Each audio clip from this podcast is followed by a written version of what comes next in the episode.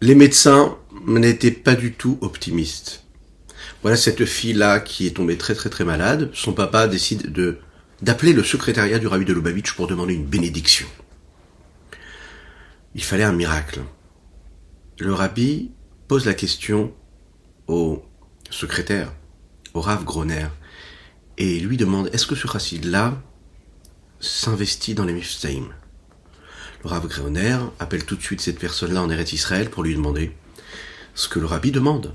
Est-ce que tu t'investis dans les Miftaim Les Miftaim, vous le savez, c'est aller à l'extérieur, aller voir une personne qui a besoin de nous, lui proposer de mettre les téfilines, lui proposer de poser une mezouza à sa porte, se préoccuper de son prochain. Le, cette personne-là prend le message et décide tout de suite de sortir de chez lui, de se diriger vers le Betrabad pour proposer tout de suite de faire Mifsaim, d'aller mettre les téfilines à quelqu'un, de faire quelque chose pour quelqu'un, pour, un autre juif. Il rentre chez lui, Quelques jours après, le rabbi demande au Rav Groner à son secrétaire Tu as des nouvelles de cette personne-là qui avait un souci avec sa petite fille? Le Rav Groner prend aussitôt le téléphone, appelle cet homme-là en Eretz Israël, lui demande alors, le rabbi demande des nouvelles. Et vous l'avez bien compris, le miracle avait eu lieu. Rav Groner envoie la réponse au rabbi et dit au rabbi Voilà, ce que cet homme-là a répondu. La maladie a totalement disparu et de façon totalement miraculeuse. Le rabbi s'est alors exprimé comme ça avec quatre mots en disant au Rav Groner On s'imagine pas ce que les Mifsaïm peuvent faire. Les Mifsaïm allaient faire un acte de bonté, de bienveillance pour son frère juif. Ça transforme l'existence. Ça crée des miracles. Bonjour à toutes et à tous, infiniment heureux de vous retrouver en cette magnifique matinée que Dieu nous offre sur la terre. Aujourd'hui c'est particulier, nous sommes Roche Rodèche du mois de Sivan. Dans quelques jours, on doit recevoir, on va recevoir la Torah, le renouvellement de ce don de la Torah, le jour de Shavuot, que l'on célèbre ensemble, Bezrat Hashem, et sachez-le, comme le rabbi de Lubavitch avait l'habitude de le dire, il faut que tout le monde soit présent. Les enfants, les femmes, les parents, les grands-parents, les arrière-grands-parents, tout le monde. On doit tous être là, unis pour recevoir la Torah comme il se doit. Juste après ces quelques notes de Nigun, on va développer ensemble notre Tania du jour. Aujourd'hui, pour la Refoua Shelema de Avraham Nissim Ben Sultana.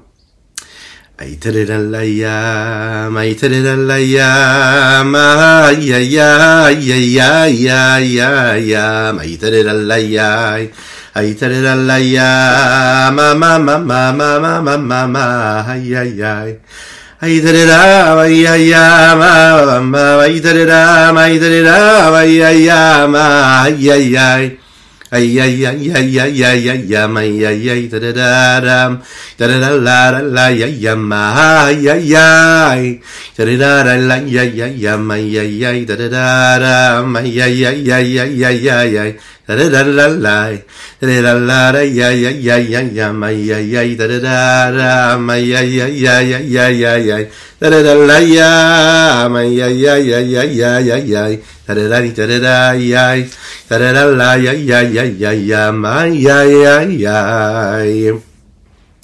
nous sommes quittés hier sur le principe même du vêtement, de l'outil, du moyen d'expression que Dieu a besoin pour s'exprimer. Quand on dit besoin, c'est-à-dire ce que nous, nous avons besoin euh, comme outil, comme réceptacle, pour nous permettre de recevoir, de percevoir la présence de Dieu à travers sa shrina. Le monde ne peut pas recevoir cette shrina telle qu'elle est, cette présence, cette, ce dévoilement divin aussi puissant qu'il l'est. C'est la raison pour laquelle elle va s'habiller à travers justement ce vêtement-là qui va cacher cette présence et cette intensité de lumière et elle va lui permettre donc à ce monde-là de recevoir euh, cette, euh, cette lumière-là de joie de Dieu. Alors maintenant, quel est ce vêtement-là que la Shrina utilise euh, pour nous apparaître? En introduction, on peut se souvenir de ce principe-là qui est souvent présent dans l'étude de la Chassidut, de la Kabbalah, du Tanya, le principe de l'exemple, de la métaphore. La métaphore, c'est justement un vêtement, c'est ce qui nous permet de comprendre une idée initiale qu'on a du mal à assumer, qu'on a du mal à comprendre. Et en fonction de ce que nous sommes, que ce soit un enfant, un élève, un élève qui est plus avancé, des connaissances que nous avons, on va utiliser une métaphore ou un exemple qui pourrait se rapprocher le plus possible de celui qui reçoit. le message, ce qui est expliqué. On va utiliser des vêtements, entre guillemets, des logiques, des perceptions qui se rapprochent de celui qui entend le message. un enfant, on va prendre des exemples qui concernent des jouets, des petites sucreries. Lorsque l'on va parler à un adulte, on va lui parler en fonction, par exemple, de son métier, hein, afin qu'il ait des repères, qu'il puisse créer cette métaphore-là avec ce qu'on a envie de lui expliquer. Il faut savoir que l'exemple, l'idée qui a été rappelée souvent hein, dans l'étude du Tanya par le Rabbi Shlomo son auteur, le Zaken, quand on veut comprendre comment est-ce que Dieu éclaire son monde, eh bien, on comprend, on essaye d'analyser aussi la façon avec laquelle l'âme régit le corps. L'âme donne sa vitalité à tous les membres du corps. On l'a expliqué de manière globale, mais aussi de manière particulière, et bien définie et singulière en fonction de chaque membre du corps, comme l'énergie qu'il y a dans les différentes parties du monde et qui est en réalité une énergie globale, mais qui après va euh, devenir bien particulière pour chaque élément du monde, chaque créature. Même lorsqu'on prend cet exemple-là, cette métaphore-là, on a du mal vraiment à visualiser, à comprendre, à cerner vraiment de quoi il s'agit. C'est pas si évident. D'un côté, on peut comprendre que la Neshama, en fait, elle est très puissante, elle est grande, elle est détachée du corps. Elle se trouve dans tous les membres du corps, mais principalement dans la tête, plus que dans le pied. Mais on a compris aussi que c'est de manière égale dans la tête et dans le pied. Et cette lumière-là passe à travers le système cérébral qui, lui, va permettre après à tous les membres du corps de recevoir, que ce soit à travers les émotions du cœur, mais aussi à travers tous les membres physiques, l'énergie qu'ils ont besoin. La Torah aussi est appelée aussi une forme de métaphore, d'exemple. À Kadosh Baruch nous l'avons dit, Stakel Boraita ou Baralma, il regarde la Torah, puis il crée le monde. À Kadosh Baruch lui, celui qui précède tout, il va utiliser la Torah comme un vêtement. Pourquoi est-ce que la Torah est considéré comme un vêtement? C'est ce que nous allons voir ici dans les mots du Rabbi Shnon Zalman. D'un côté, la Torah, elle parle de quoi? Elle parle de notions, de principes qui sont des principes qui sont matériels, physiques. On parle d'un monde qui nous concerne tous, dans lequel nous vivons, dans lequel il y a de la matière. Euh, a priori, hein, quand on lit la Torah, on ne parle pas de d'ésotérisme, on ne parle pas de spiritualité, on est très terre à terre dans la Torah. On parle de ce que nous avons besoin de, ce qu'on a le droit de manger, ce qui est permis à la consommation, ce qui n'est pas la possibilité, qui n'est pas permis à la consommation. On parle, euh, on parle de tout ce qu'il peut y avoir dans les rapports entre les hommes, dans le commerce, dans les dommages qui peuvent être causés. Voilà un homme qui a un champ et, et dont, dont, dont, son voisin a endommagé la récolte avec euh, son animal. On parle de choses qui sont a priori très terre à terre. On parle euh, de l'équilibre qu'il faut, qu'il faut avoir lorsque l'on commerce, lorsqu'il faut avoir par exemple euh, la bonne mesure à travers les poids, à travers... Euh, c'est quelque chose de très matériel en fait. C'est ça qui est très très très étonnant quand on lit la Torah. Elle peut paraître, elle peut nous paraître aussi, aller enfantine, insignifiante. Quoi, vraiment, est-ce que Dieu se préoccupe de choses aussi simples et basiques que, que l'on peut constater dans les sujets de la Torah? Et c'est quand on étudie, par exemple, la partie justement cachée de la Torah, quand on étudie la Kabbalah, quand on étudie la Chassidut, là on prend une conscience d'une dimension d'élévation réelle. Quand on étudie le Shulchan Aruch, par exemple, et qu'on se rend compte qu'on va étudier les lois qui concernent la façon avec laquelle on doit s'habiller. Alors faut d'abord s'habiller du côté droit et après du côté gauche. Et après quand on va mettre les chaussures, alors d'abord on met le pied droit et après le pied gauche. Mais par contre quand on attache, on attache d'abord la gauche, après la droite.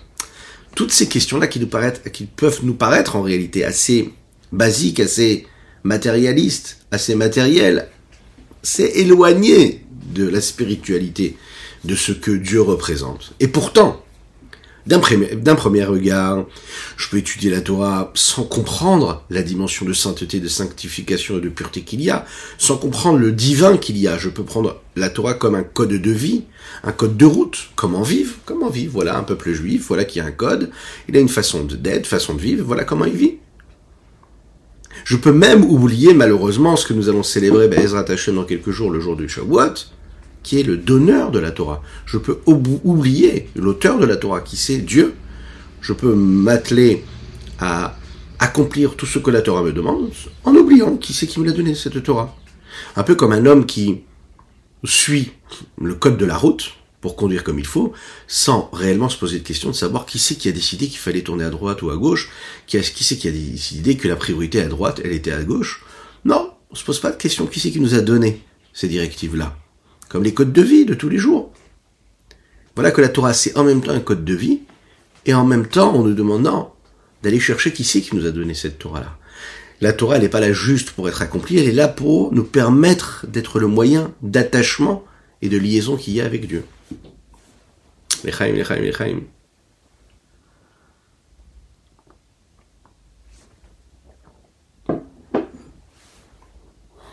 On sait qu'à travers l'histoire du peuple juif, le peuple juif a été, a été puni, a été décimé à une période. Pourquoi?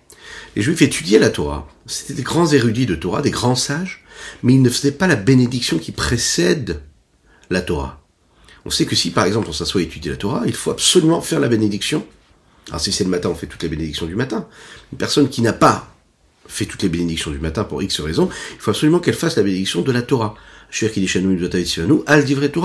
On bénit Dieu qui nous a donné la mitzvah d'étudier la Torah. On n'étudie pas la Torah juste parce que c'est une sagesse, on l'étudie parce que c'est Dieu qui nous l'a demandé, c'est Dieu qui nous l'a donné, et parce que à travers l'étude de la Torah, je m'attache à la sagesse d'Akadosh Baruch La vérité, c'est qu'en fait, la Torah, c'est un petit peu comme l'exemple de Dieu. C'est la métaphore de Dieu. Je veux connaître Dieu, je veux le percevoir, je veux m'attacher à lui, alors j'étudie la Torah. La sagesse n'est pas, la, Torah n'est pas une sagesse en tant que telle, elle est là comme un moyen de connexion à Dieu. La sagesse divine suprême de Dieu, elle vient se poser dans les notions de Torah, et elle veut me, parler de choses qui me paraissent matérielles et insignifiantes, et elle veut à travers cela me permettre de constater, de percevoir la divinité cette présence d'Akadosh Baruch dans sa plus grande pureté, dans son intensité, dans sa force et sa puissance, qui apparaît par exemple dans le monde d'Atsilut dont nous avons parlé hier, la Torah qui a dans ce monde d'Atsilut, elle va nous parler d'un système, par exemple des sphirotes, qui sont les dix forces, les dix séphirotes, les dix énergies, par lesquelles Akadosh Baruch distribue son énergie, sa vitalité et sa lumière. Alors, c'est des choses qu'on peut comprendre. On peut comprendre quand on va étudier, par exemple, la Kabbalah, qu'on va étudier la, la c'est l'expression de la Torah telle qu'elle apparaît dans le monde d'Atsilut.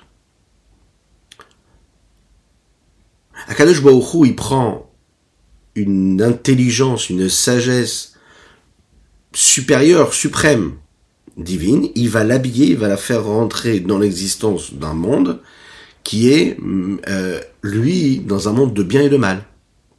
La preuve, c'est que quand on va étudier les halachot qui concernent ce qui est permis, ce qui est interdit, cela s'exprime à travers des choses qui sont très matérielles, à savoir le bien et le mal, le pur et l'impur.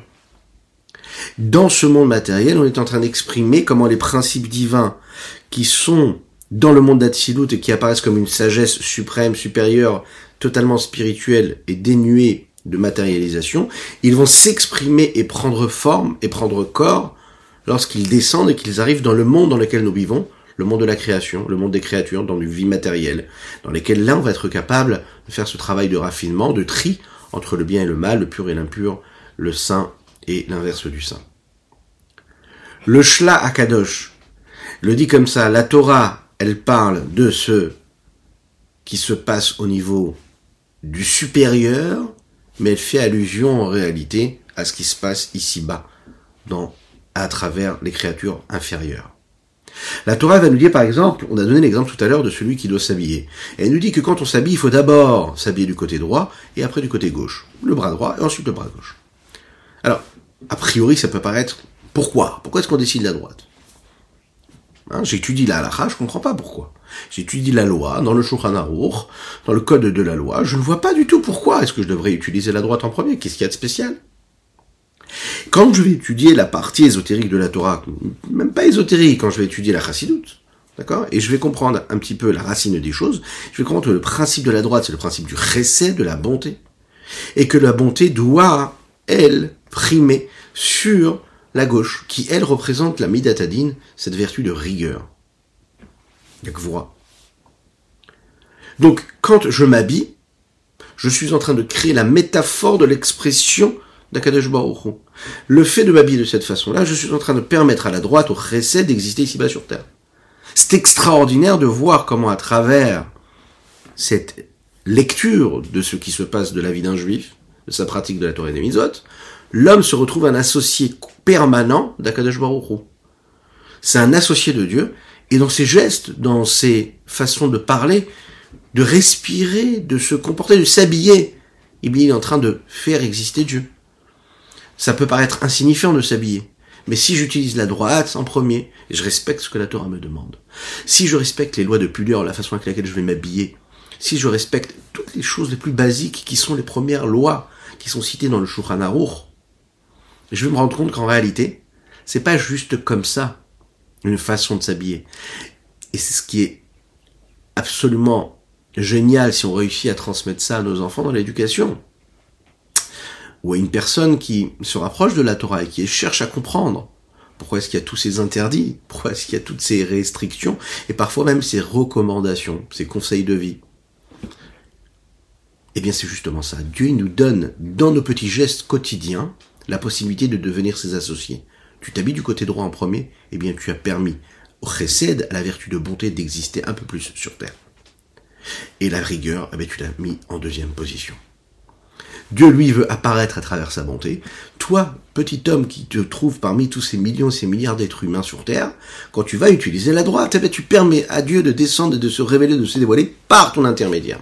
Donc tu es devenu le vêtement, le moyen d'expression, le l'outil d'expression de ce que Dieu pouvait être, par exemple, dans le monde d'Atsilut, un Dieu infini, eh bien là, l'infini va prendre forme à travers tes limites à toi de réceptacle et ton geste, ou le choix que tu vas avoir. En fait, la Torah, elle nous parle principalement de sujet, physique et matériel, parce que nous sommes des êtres physiques, matériels, limités, et ces limites-là, elles permettent justement l'expression et le dévoilement de la sainteté divine. Echaim, Echaim.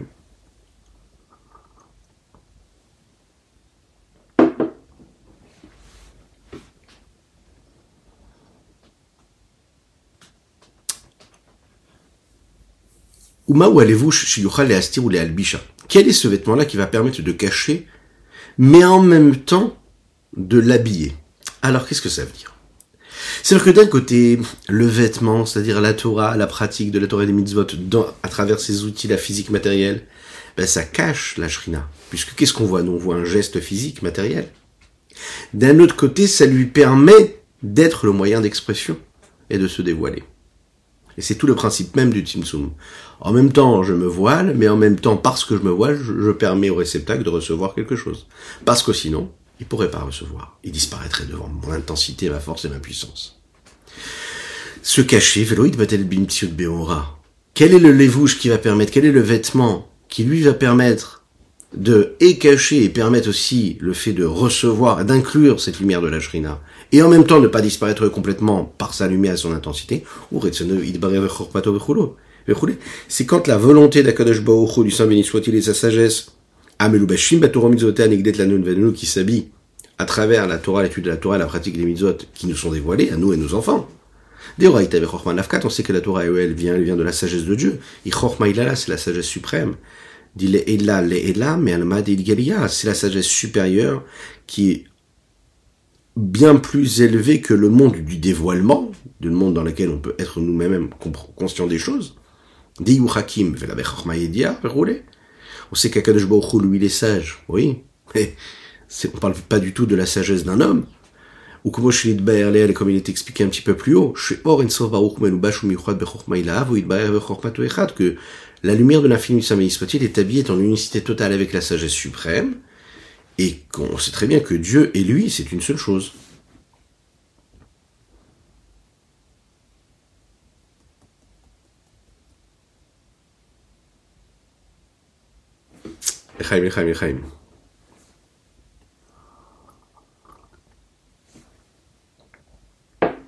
Lorsqu'un homme accomplit la Torah et les mitzvot, on sait qu'il a une récompense.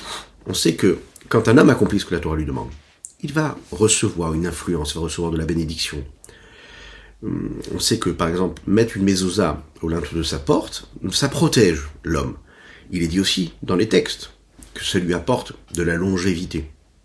Le rabbi de Lubavitch avait l'habitude, souvent, quand il avait des problèmes de santé, de dire aux gens, vérifiez les téfilines, vérifiez les mezuzot.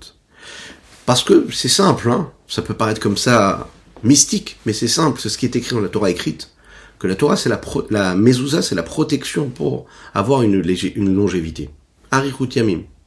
Une personne a des problèmes de santé, vérifie tes, tes. Il y a marqué comme ça dans le texte. Tu veux, Bezrat Hashem, que tes enfants soient en bonne santé, ce qu'on souhaite à toutes et tous jusqu'à 120 ans? Eh bien, fais attention que ta mezuzah soit bien à ta porte. Ah, c'est pas grave, je l'ai déjà vérifié il y a quelques années. Non, sois méticuleux, puisque toi tu veux quoi? Tu veux avoir une vie en bonne santé, que tes enfants aient une bonne santé? Pas besoin d'aller chercher de la mystique, c'est marqué clairement dans le schéma Israël que nous lisons tous les jours. Et vous, vous écrirez ces mezuzot-là et vous les porterez, vous les installerez à vos portes. Et ensuite, les ma'anirbu yemechem afin que puissent s'allonger vos jours et les jours de vos enfants. La question c'est quel est le rapport qu'il y a clairement par exemple avec entre le fait de euh, vérifier une mezouza et la situation, euh, euh, on va dire, et, l'état hein, de santé d'une personne qui peut se trouver dans cette maison. Comment ça marche en fait ce principe-là? Alors on a compris ici le principe.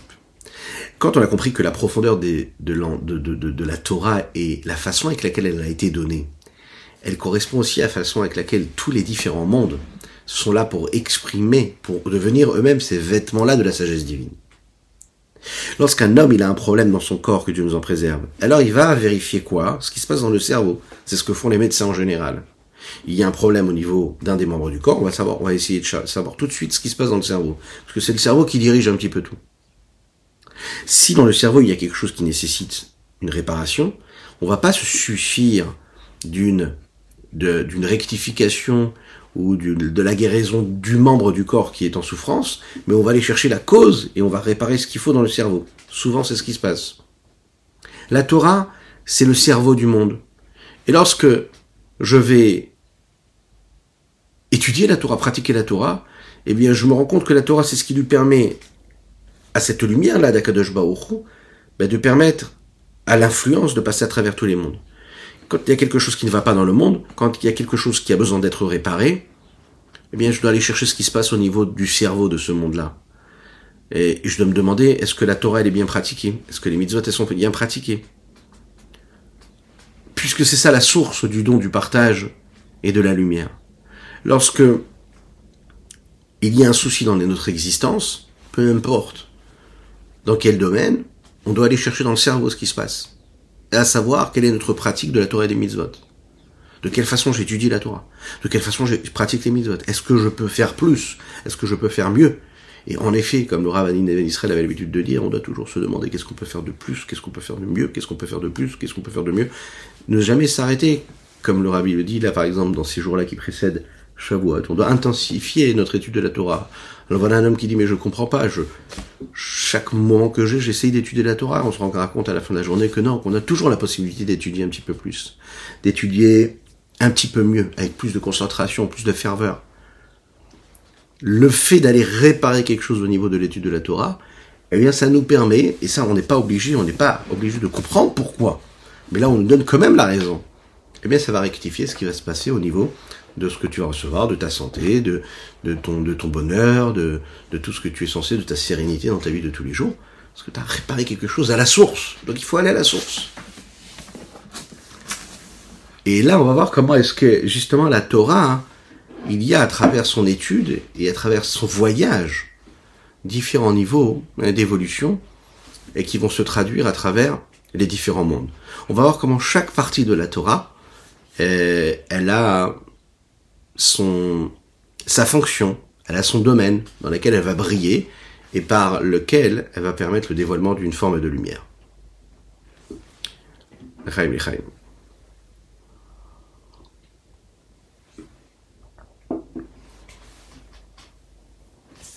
Nous connaissons la halakha telle qu'on la conçoit, telle qu'on peut la percevoir, telle qu'on peut la pratiquer, telle qu'elle nous a été transmise par nos maîtres, par les décisionnaires dans le Shulchan. Mais cette halakha cette loi juive, elle provient de la Gemara, la Gemara de la Mishnah, la Mishnah de ce qui a été dit dans la Torah écrite. Nous avons la Torah écrite et nous avons la Torah orale, les sages à travers les générations, qui jusqu'à aujourd'hui nous permettent de comprendre et de coller au maximum à la volonté supérieure et suprême qu'il y a dans les directives qui nous sont données dans les textes écrits de la Torah.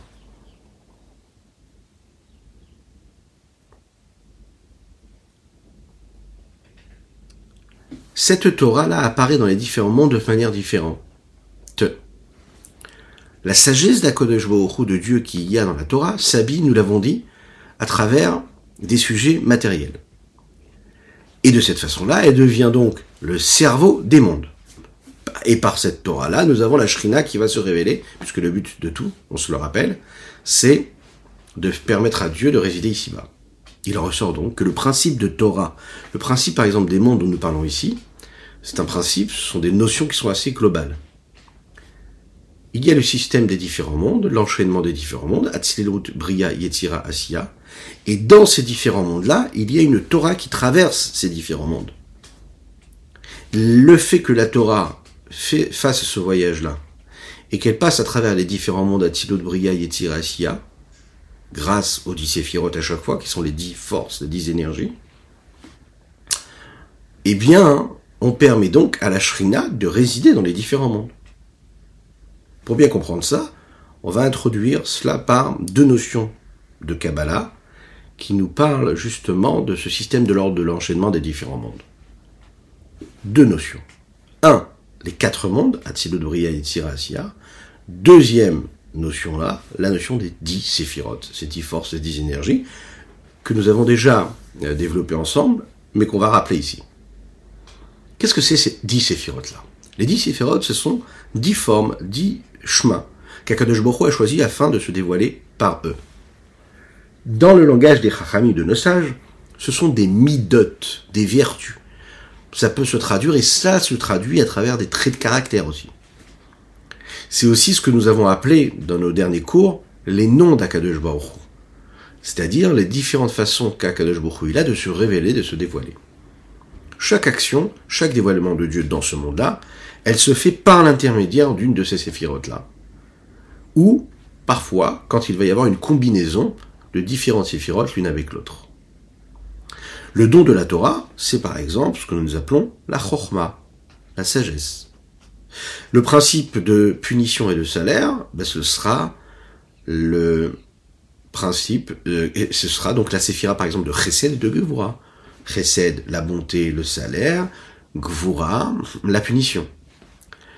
Quand on va parler par exemple de la notion de pardon, euh, qu'on demande à Baoru après avoir fauté, ce sera donc l'expression de la séphira de Teferet, qui est une mida d'osmose, d'harmonie, prendre compte de ce qui peut être ressenti par une personne qui va avoir un regret face à sa faute. On peut continuer à trouver d'autres exemples à travers Netzach et Od. Bien Netzach et Od, on va le voir, c'est expliqué dans la Chassidut, dans la Kabbalah, que quand il, y a le dévoilement d'Akadosh qui se fait à travers la prophétie, eh bien cela passe à travers l'expression de la séphira de Netzach et la séphira de Od.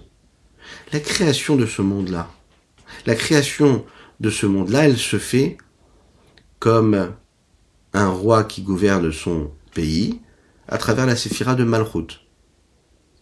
Les dix séphirotes, elles, on peut les couper en deux, les séparer en deux parties, deux groupes. Le groupe cérébral, intellectuel, et le groupe sentimental, émotionnel.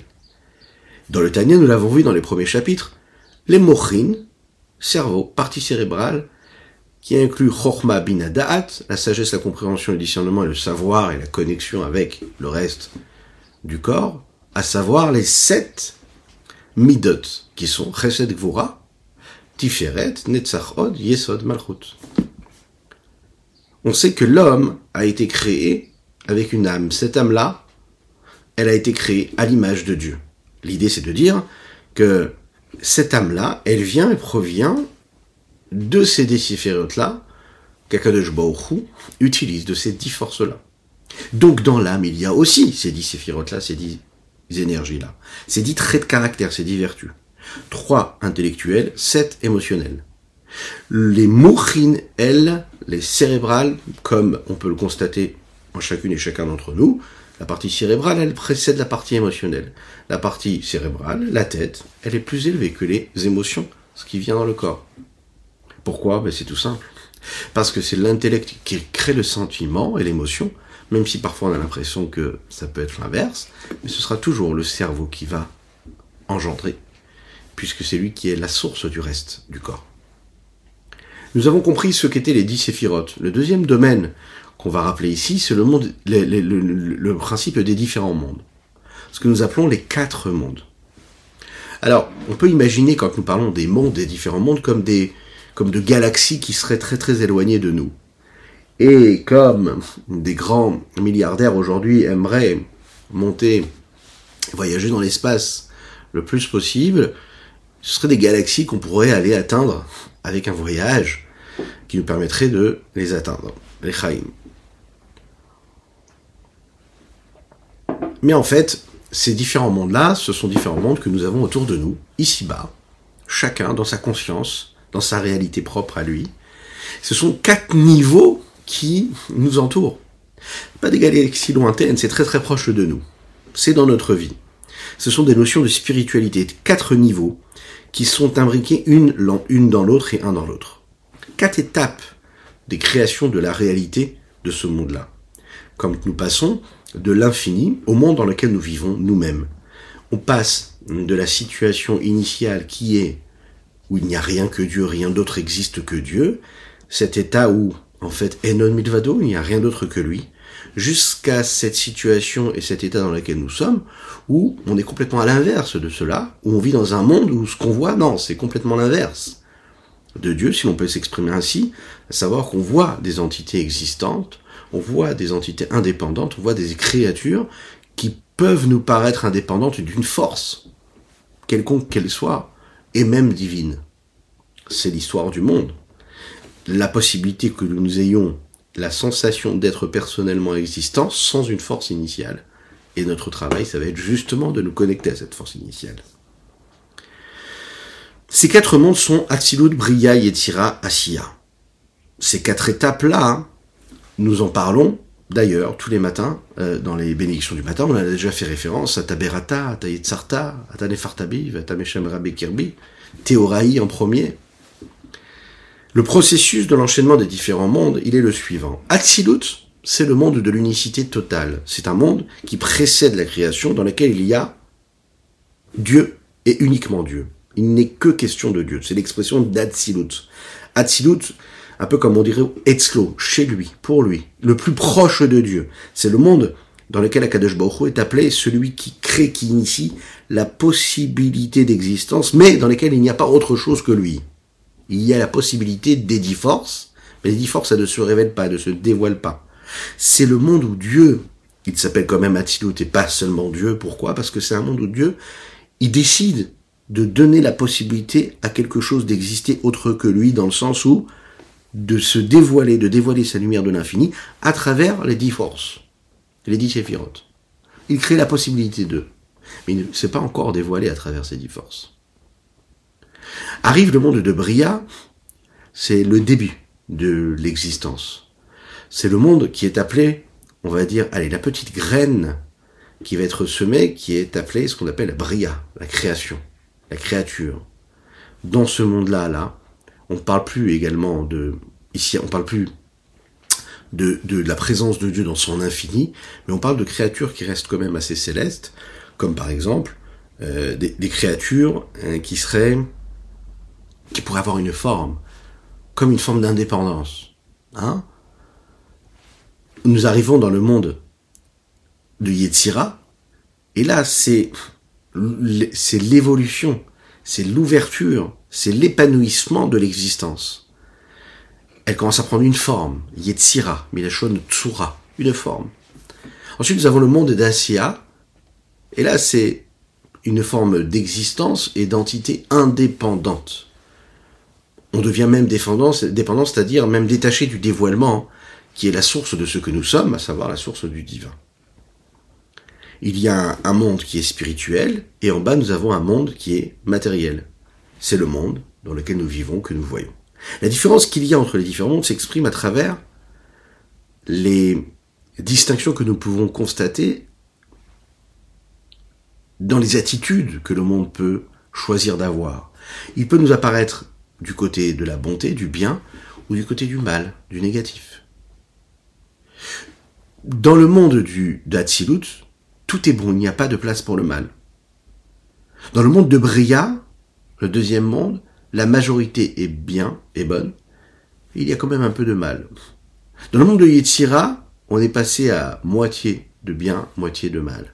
Et quand on arrive dans le monde de Asiya, on passe à une majorité de mal et un peu de bien.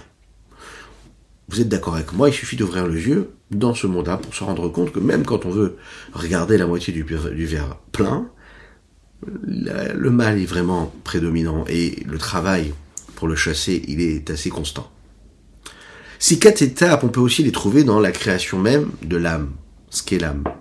Pour bien se rapprocher de cela, il est il suffit de voir un petit peu le processus que nous vivons chacune et chacun d'entre nous dans notre existence, dans notre évolution.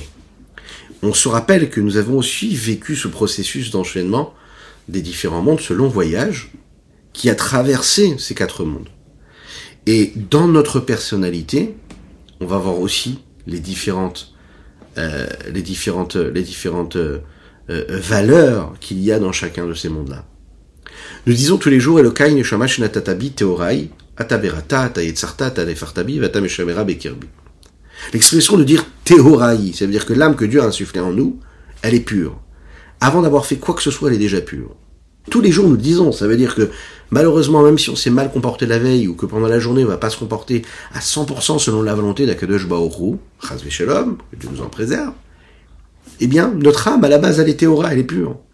Après, qu'est-ce qu'on va en faire? C'est autre chose. Ce théora, c'est la première étape. Cette pureté-là fait référence au premier monde, au monde d'Atsilut. C'est ce qui précède tout. C'est la Neshama quand elle n'existe pas en tant que telle, elle est juste la parcelle divine. Cette parcelle divine que nous avons en nous, jamais elle est touchée. Elle est ce qu'elle est, c'est une partie de Dieu en nous. Ça représente le point culminant le plus profond qu'il y a dans notre personnalité, ce que nous appelons dans les différentes parties que l'âme a, Chaya ou Yechida. On est complètement soumis du côté positif du terme, hein, à la volonté d'Akadosh Baruch Ce qui représente aussi Chorma. Ataberata, c'est le monde de Bria, c'est l'étape où la Neshama commence à recevoir, comme on l'a dit, la, petite graine là de, de forme d'indépendance, une entité qui commence à être. Alors il y a le commencement du moi, le Hani qui se réveille. Mais on ne parle pas d'un ego ou d'une forme d'existence indépendante. C'est ce qui représente la Neshama. Ça veut dire servir Dieu intellectuellement. On en a déjà parlé, on aura l'occasion de développer qu'est-ce que ça veut dire servir Dieu intellectuellement, ce qui représente la deuxième séphira dont nous avons parlé. Après Chorma, nous avons donc la Bina. En troisième étape, nous avons le monde de Yetzira, Ata Yetzarta. Et Ata Yetzarta, c'est la deuxième étape, là où le moi commence à prendre des formes. Ça veut dire, il va avoir des potentiels qui se révèlent en lui, des traits de caractère, qui vont bien se définir, des vertus différentes. C'est une étape qui là représente le Ruach. Après avoir développé Chaya Yichida et Neshama, nous sommes à une autre dimension de l'âme qui est Ruach. Nefesh Ruach Neshama, Ruach, ce qui va nous rapprocher de Nefesh la première. C'est servir Dieu à travers les six euh, vertus que nous avons. Chesed Tiferet Yesod. Et puis nous avons la dernière étape qui est Atan et Fartabi, c'est le monde de Asiya, c'est toi qui as insufflé. C'est la dernière étape, là où l'âme descend dans le monde. Dans ce corps-là, elle devient une entité et quelque chose de complètement indépendant. Le moi, en fait, il commence à devenir plus qu'un moi, il devient quelque, un ego. C'est une étape ici qui représente la dimension de l'âme qui s'appelle Nefesh. C'est aussi également l'expression de la dernière séphira, qui est la séphira de Malchut qui crée la jonction. Malchut qui est servir Dieu de manière concrète. La plupart des âmes de notre génération, elles ont passé ces processus-là, c'est-à-dire ce voyage entre les quatre mondes. Ce sont des mondes d'Asia. Mais il faut savoir qu'il y a des Neshamot, nous en avons parlé, qui ont des niveaux qui sont très élevés, qui sont dans le monde et qui proviennent du monde de Yetzira, ou bien dans le monde de Bria, il y a même des âmes qui, elles, proviennent du monde d'Atsilut. Et elles sont les moyens hein, de jonction et de, et de diffusion de ce qu'est euh, la volonté d'Akadosh Baruch de Dieu ici-bas sur terre, dans notre monde. Et ça, ce sont donc ce que nous appelons les âmes des grands tzadikim, les âmes des patriarches, Avraham, Yitzhak Yaakov, de Moshe Rabbeinu. Là, on voit que Shrina Bedaveret Betor Chrono, la, la Shrina, la parole d'Akadosh Baruch et, et l'intensité de dévoilement de Dieu se faisait à travers la gorge même de, de Moshe Rabbeinu. on va voir que ces quatre dimensions-là, des dix séphirotes et des quatre mondes, on peut les voir maintenant à travers la Torah. Dans la Torah elle-même, qui elle provient de la sagesse, qui provient de la dimension de Chokhmah Binadat, du monde Atzilut dont nous avons parlé, il y a les bases même de la Torah qui se trouvent. Mais la Torah, elle va faire aussi ce voyage-là. Elle va descendre jusque ce monde-là, jusqu'à ce monde-là, dans le monde de Asiya.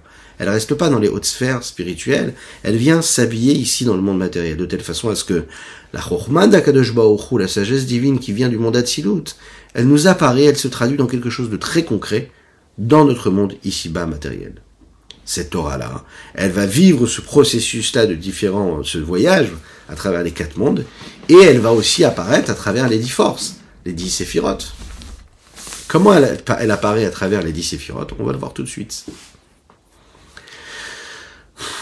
Rak, chez Yarda, c'était à Madrigot, elle va descendre et jusqu'à, par, la partie cachée des différents niveaux, hein, mi madrigal et madriga bishtal la mot, de niveau en niveau à travers l'enchaînement des différents mondes, jusqu'à ce qu'elle s'habille dans des éléments matériels physiques qui sont quoi? Torah. Ils sont quoi? Ils sont ces 613 mitzvot de la Torah.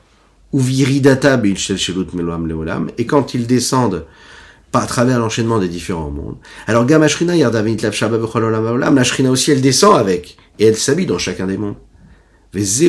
Echal Kodesh Kodeshim Ça c'est une partie qu'on développera demain, Bezrat Hashem, correspond à la partie du Tania de demain, qui nous montrera comment en fait dans chacun des mondes on voit comment on arrive à atteindre le niveau de Torah et euh, le dévoilement qu'il y a dans chaque élément.